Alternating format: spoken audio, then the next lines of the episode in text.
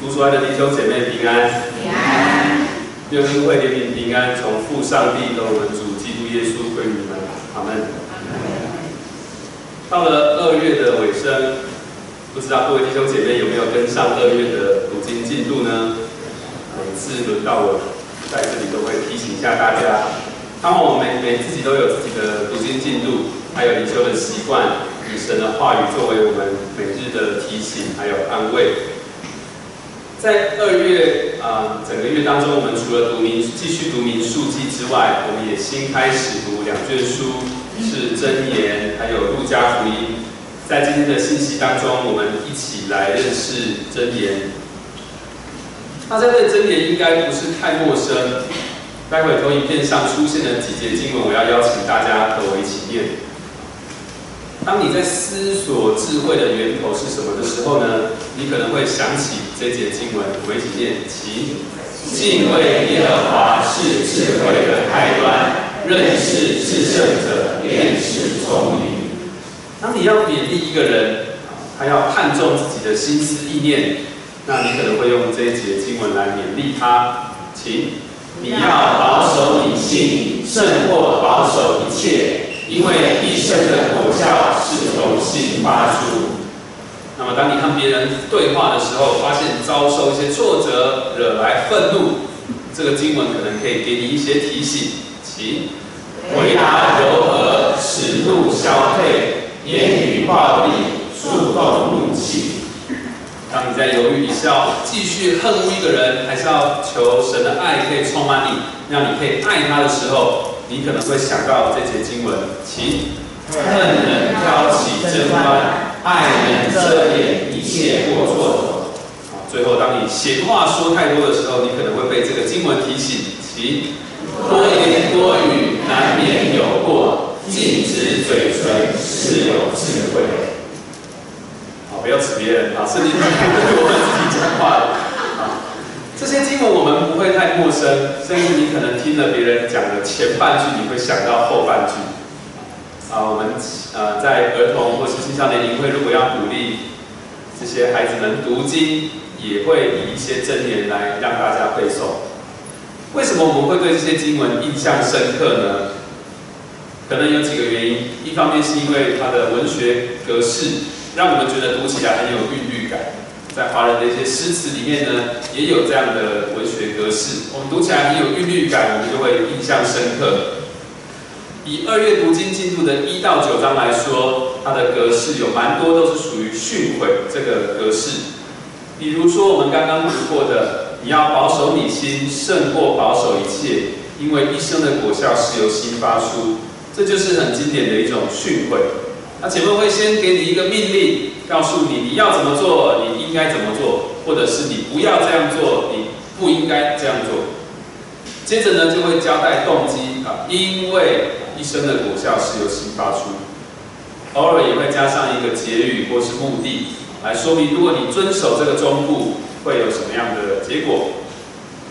那么10到31章就有比较多的格式是属于智慧的句子，还有格言。例如我们刚刚读过的多言多语难免有过，禁止嘴唇是有智慧，通常是由上下两半所组成的。有时候像这个经文一样，是前面和后面是正反两个不同的陈述。有时候呢，下半句是渐进式的去加强上半句。为什么箴言令我们印象深刻呢？可能还有另外一个原因，因为箴言所谈论的智慧都蛮符合我们生活的经验还有需要。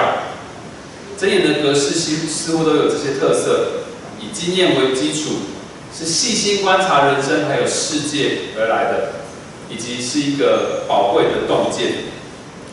因此我们在读箴言的时候，常常觉得，这短短的一句话，哇，道尽了我现在的处境，也给我一些方向去思考，我该怎么面对现在遇到的问题。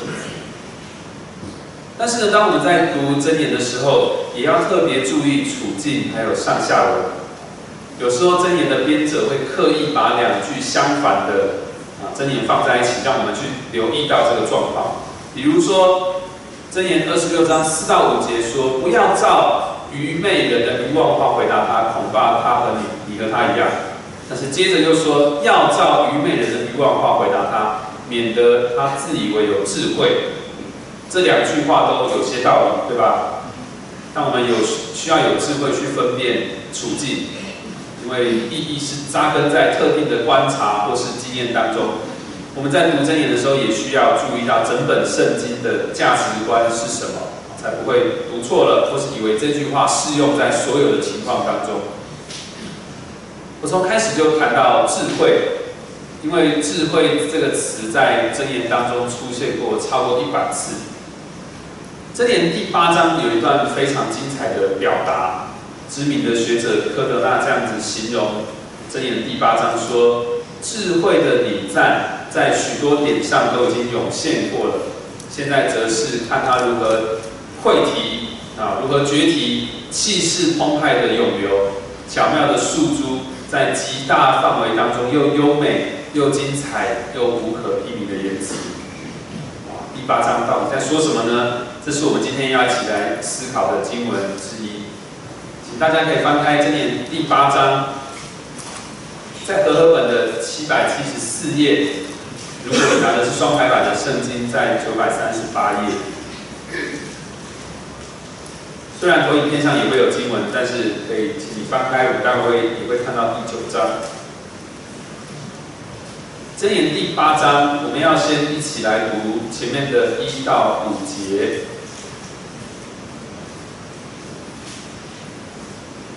好，请我们同声一起来读，请智慧起舞教，聪明起舞发声，他在高堂高处的顶上。在十字路口站立，在城门旁，在城门口，在城门后，大声说：“众人啊，我呼叫你们，我向世人发声，说：愚蒙人啊，你们要会悟灵明；愚昧人啊，你们当心里明白。”刚才前面的第1节，这里有一个她，对不对？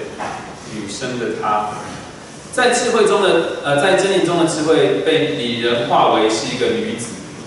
在第8章的1到5节，我们看到这位智慧女子在各处向世人发声，大声的呼叫，要人来听从她的话语。而这样的智慧呢，不只是一种学识上的知识，或者是一种聪明才智而已，而是世人用来回应生命的处世之道。是与生活与生命很切身相关的一种智慧。怎么说呢？在刚才读到的经文，我们看到智慧女子是在十字路口、在城门口，与世人生活息息相关的地方来宣扬，来叫大家来听这个智慧。最后，我们也看到这个智慧不只是只讲给聪明人或是有学问的人听的，这样的智慧正是连最愚昧的人都有机会可以听到。所有的人都有机会认识到这个智慧。在讲智慧的时候，我们需要定义一下这个智慧是什么，对不对？我们学数学最需要定义清楚。你要跟我谈智慧，好，先谈谈你要讲的智慧是什么智慧。我们如果去马路上问10个人，10个人会给我们不同的定义，不同的他认为智慧是什么。智慧是什么呢？是一种解决问题更好的方法吗？是一种无欲无求、更豁达的一种人生观吗？我去查了一下维基百科，维基百科上写的洋洋洒洒一大段，我截录了一小段。维基百科说，智慧呢是高等生物所拥有的一种高级综合能力，使人可以深刻地理解人、事物、社会、宇宙、现状、过去、将来，让人能够去思考、分析、探求真理。够广泛了吧？所以也许我们可以，至少我们从这里可以看出来，人一定要有智慧，我们才能够去探寻智慧，我们才有本钱可以去探寻智慧。当然，我们知道一个人的思考或智慧的判断能力是可以被训练的，但是我们不要觉得只有成熟的人才有智慧。我们和小朋友对话的时候，是不是常常被他们的对话吓一跳呢？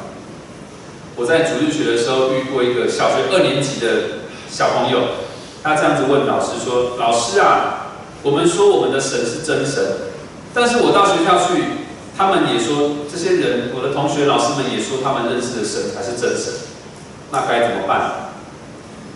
难回答，对不对？这是老师在教导使徒信经的时候，这第一段的时候，这个小朋友问的问题。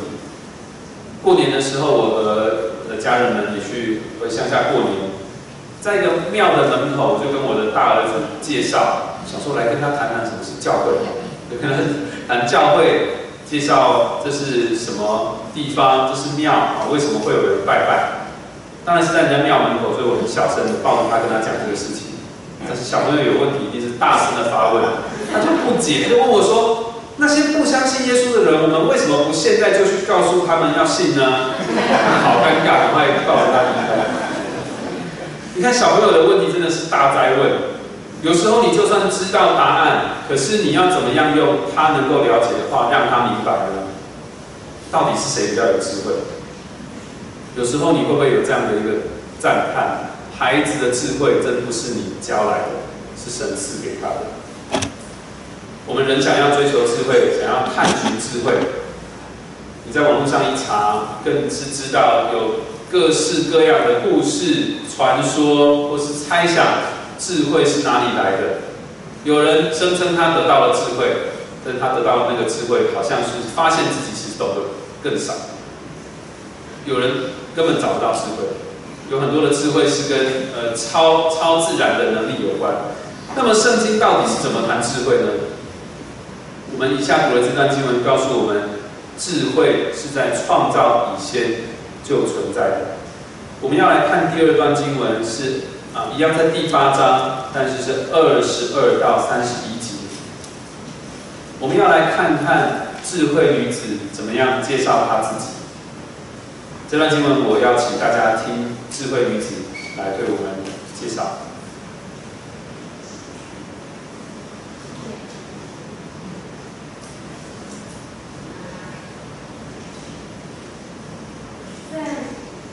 在耶和华造化的起头。 在太初创造万物之先，就有了我。从太初未有世界以前，我已被立；没有深渊，没有大小的泉源，我已生出。大山未曾奠定，小山未有之先，我已生出。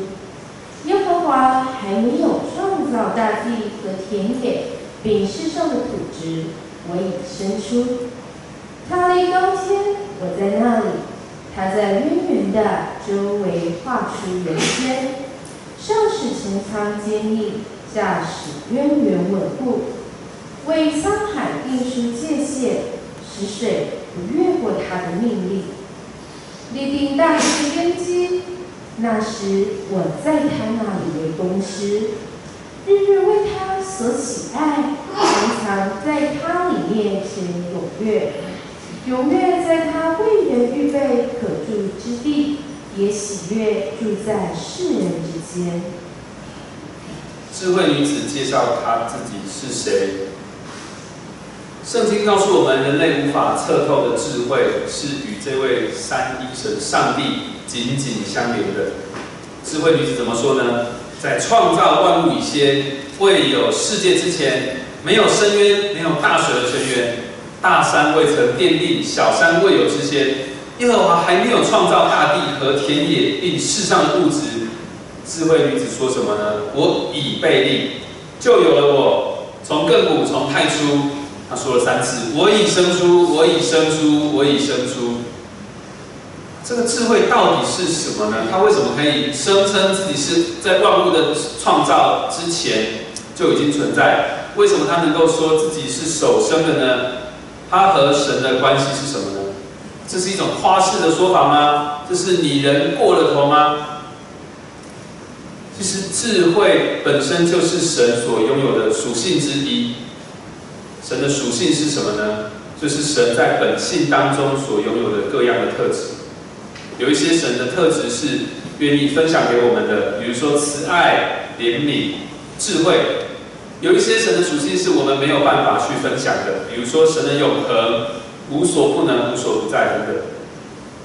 箴言中的智慧女子就是拟人化的神的属性之一——智慧。我们在这段经文当中看到智慧的历史来源，我们才发现原来智慧不是人类文明创造者，更不是演化而来的。原来智慧不是虚无缥缈的，原来智慧不是不可知其来源的。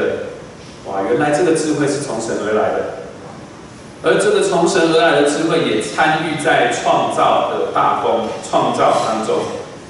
上帝立高天，在渊面的周围画出圆圈，使穹苍接应，使渊源稳固，为沧海定出界限，使水不越过它的命令，立定大地的根基。 在读这段经文的时候，你是不是有上帝在创世纪当中告诉我们他创造的那段印象呢？智慧告诉我们，他在这个创造之工当中的角色是一个参与创造的建筑师。智慧说：“我在他那里，在神那里为工师。”智慧喜悦与神，也与万物同在。他喜悦住在世人之间，我们就生活在一个以神的智慧创造的世界里面。 我们在一切受造物当中都可以看见神创造的智慧，不是吗？在和教会这些青少年相处的时候，偶尔会听到他们彼此调侃：“哎呀，你小时候的时候多调皮！哎呀，我们小时候的时候很顽皮，被牧师骂，还从哪里掉下来受伤了啊！”他们互相嘲笑小时候不懂事或年幼调皮的时候。如果你有特别在主日学担任侍奉，你可能更是会 见到这些孩子们长大的改变，这些还是儿童主日学以前矮矮小小的小朋友、调皮的小朋友，现在已经长高，一个个变帅变美，和你一样也是跟随主耶稣的门徒。我们就赞叹上帝创造的智慧。特别我记得好几年前看吴峰城，他只是一个小小的孩子，矮矮的，现在长得又高又壮，比我还要高。 我们就赞叹哇！上帝创造的万物是多么的令我们赞叹。在第8章当中，智慧女子的存在是让我们叹为观止的，绽放又光彩，也是永恒的价值。这位智慧女子呼叫我们来到她的面前，听她说话，要我们亲近她，要我们认识她。但是呢，我们不只是认识智慧是什么而已。 我们其实更重要的是要去在意智慧和我们有什么密不可分的关系，对不对？否则，当我们读到箴言当中许多的格言和智慧的言语，我们就不禁要想着这和我们的生命有什么关系？有一句话说：“天越黑，星星越会出现。”也许一个反派角色的出现呢，可以让我们看得更清楚智慧和智慧与我们的关系。所以 第3个部分，我们就要来看智慧女子的敌对者是谁。第9章可以帮助我们了解智慧女子期待我们怎么样认识她。就在这个智慧女子热情洋溢的介绍自己是谁、澎湃的讲到自己的身世的时候呢，出现了另外一个女子。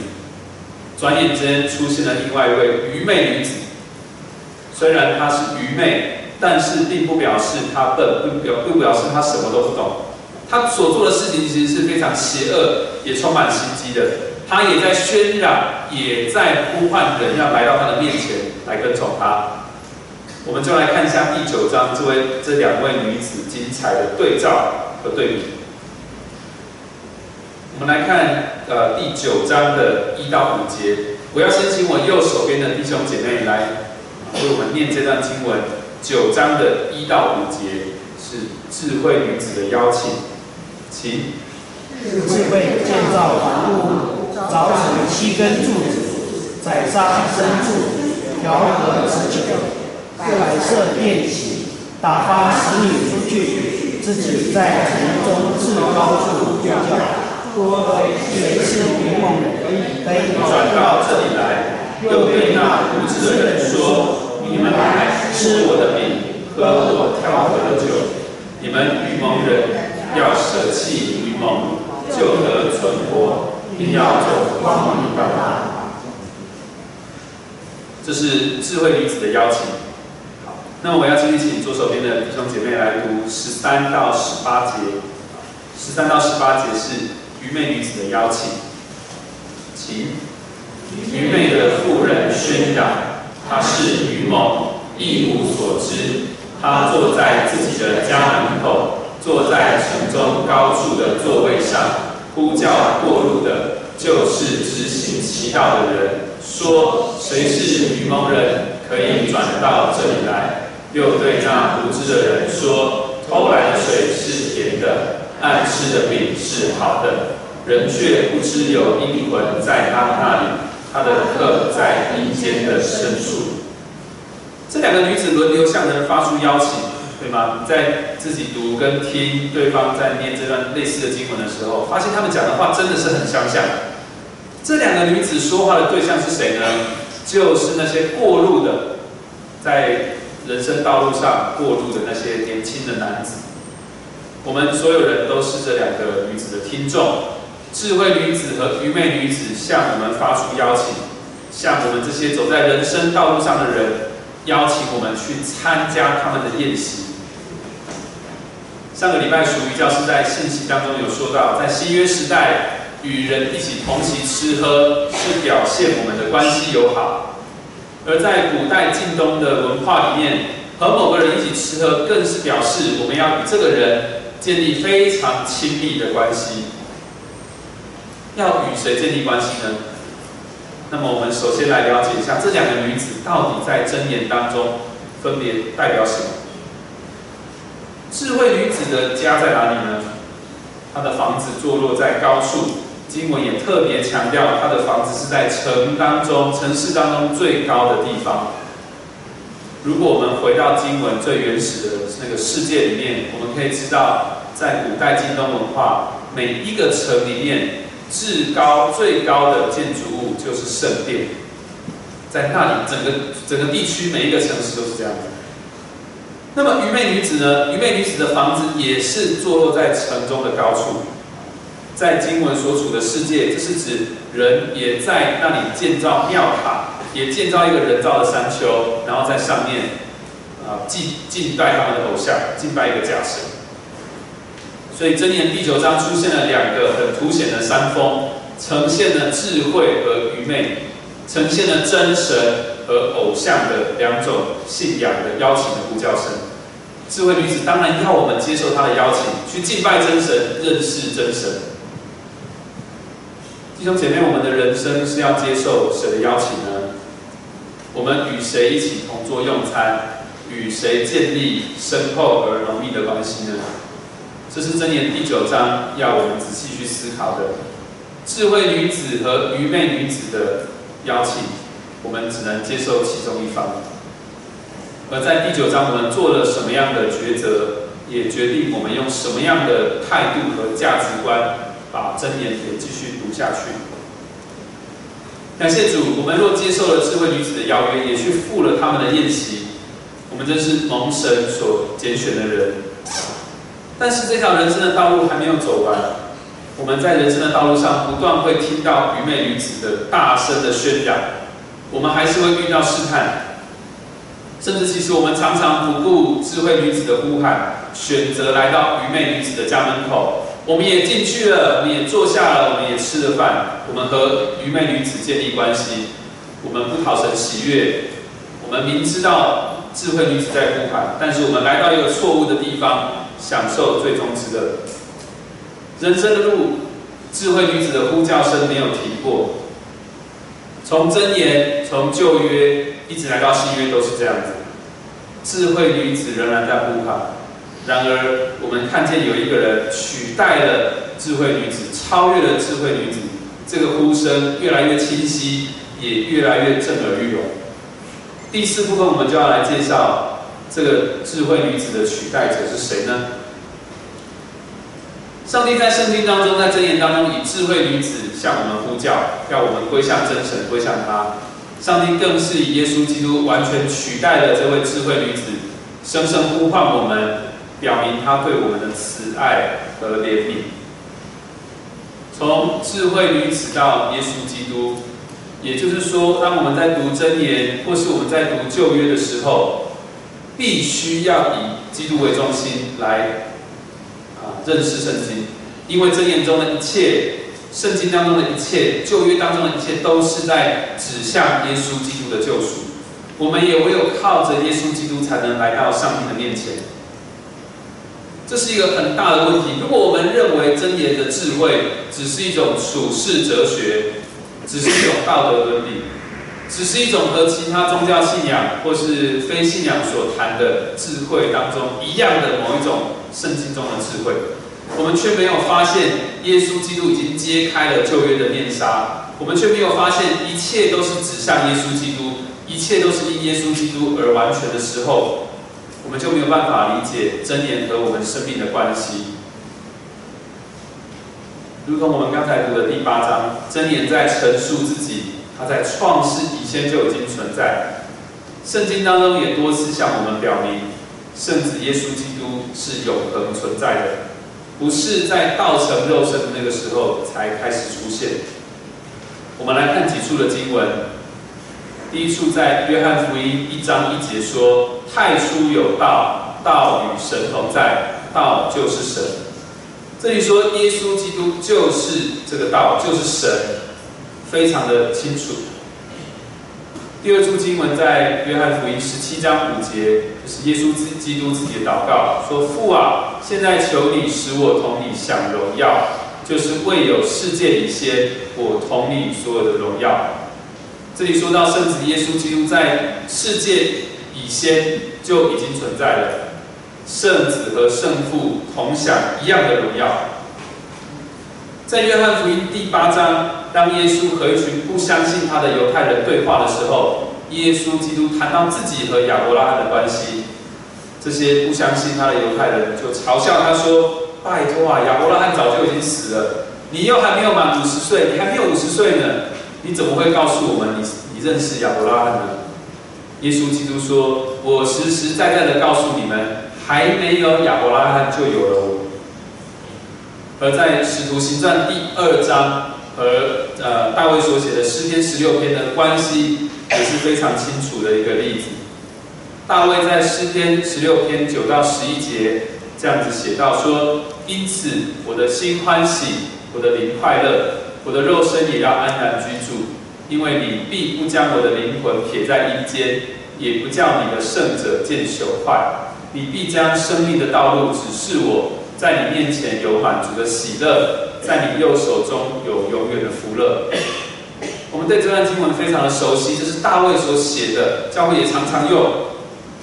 在使徒经历的圣灵降临的那个五旬节的时候，使徒们向众人陈明，大卫所写的这个诗歌是很清楚的指向耶稣基督的。使徒怎么说呢？使徒说，大卫既是先知，又晓得上帝曾向他启示，要从大卫的后裔当中立一位坐在他的宝座上，就预先看明这事，讲述基督复活，说他的灵魂，基督的灵魂不撇在阴间，基督的肉身也不见朽坏。这耶稣基督，上帝已经叫他复活了。我们都为这事做见证。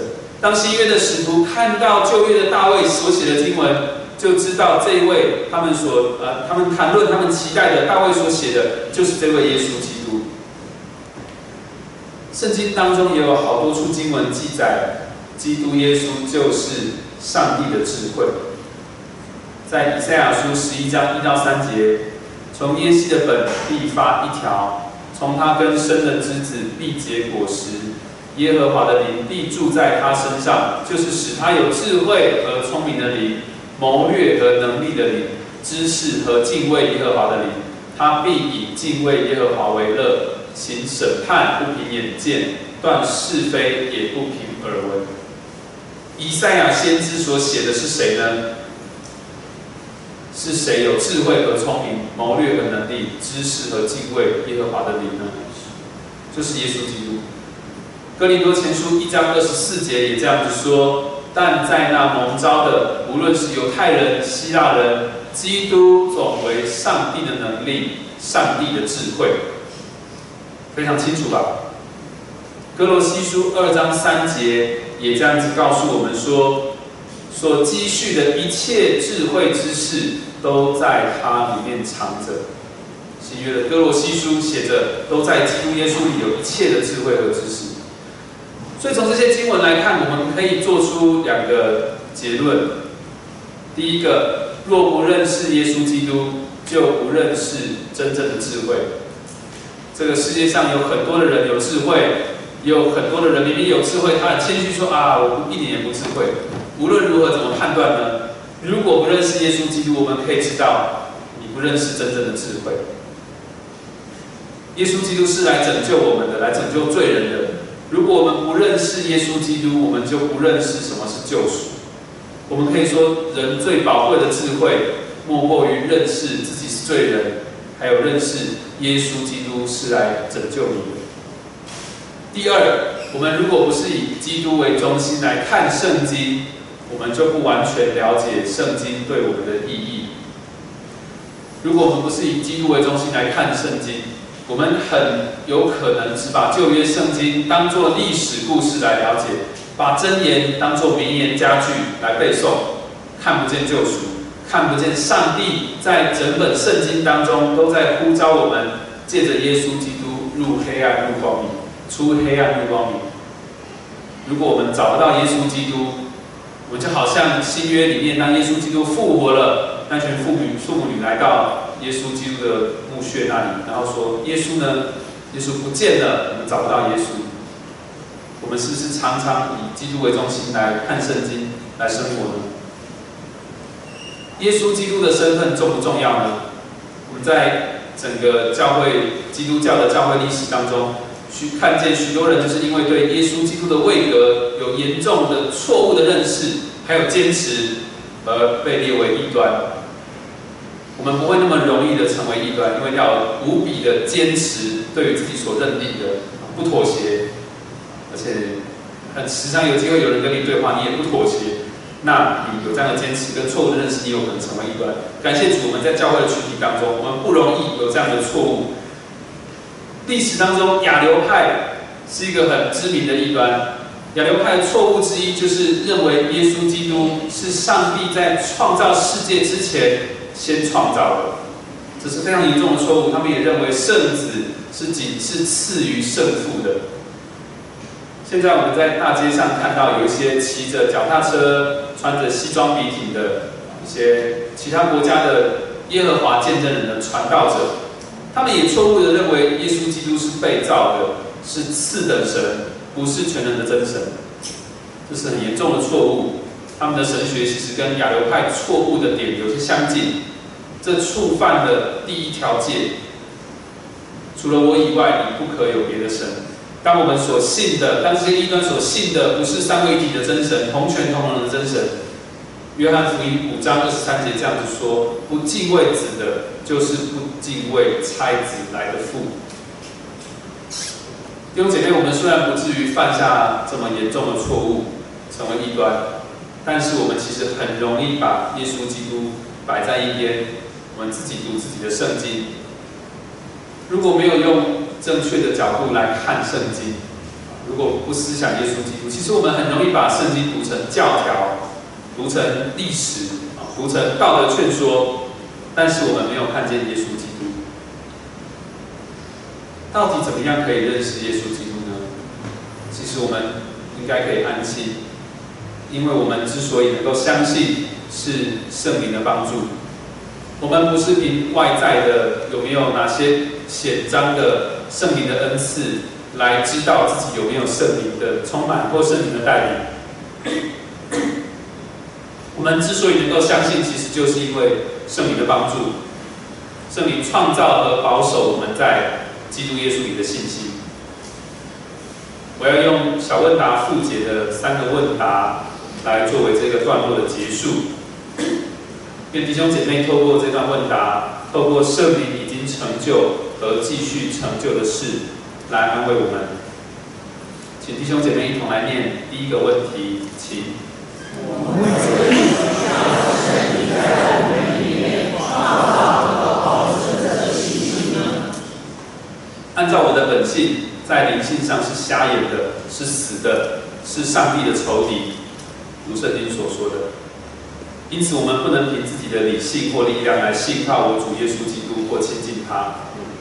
哥林多前书这样说：若不是被圣灵感动的，也没有能说耶稣是主的。第二个问题也请弟兄姐妹一同来读，请。圣灵做了什么事来引我们归信呢？圣灵以福音宣召我们。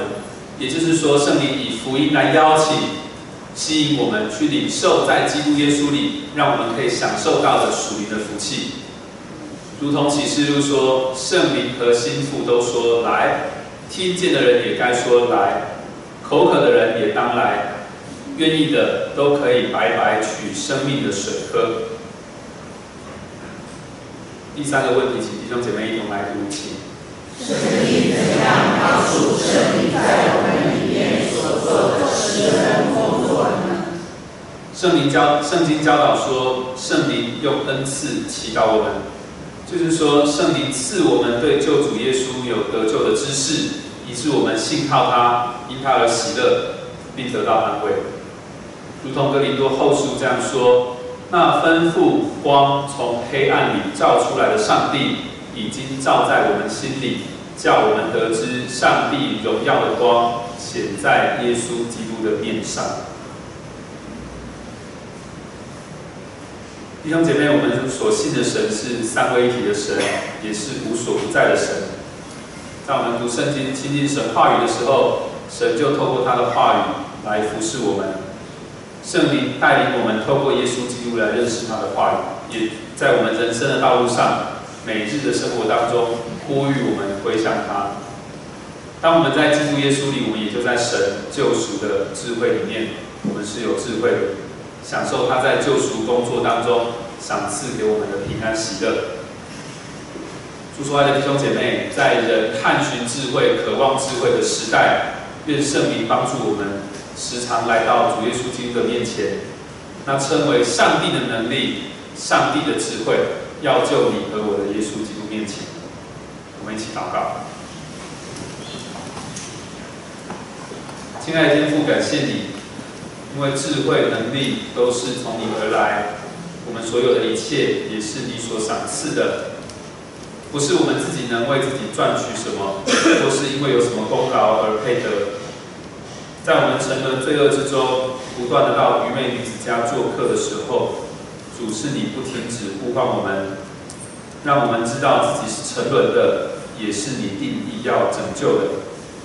主啊，谢谢你所赐的智慧，在基督耶稣里，我们认识自己真实的光景，是需要耶稣基督舍去自己的生命来救赎回来的。主啊，我们既是不配的，当受审判的，又是平安的被保全的。主，愿你的灵常常透过你的话语呼唤我们，使我们知道你是救赎的源头。我们这样祷告是奉主耶稣基督的名求。主所赐出人意外的平安，必在耶稣基督里保守我们的心怀意念。阿们。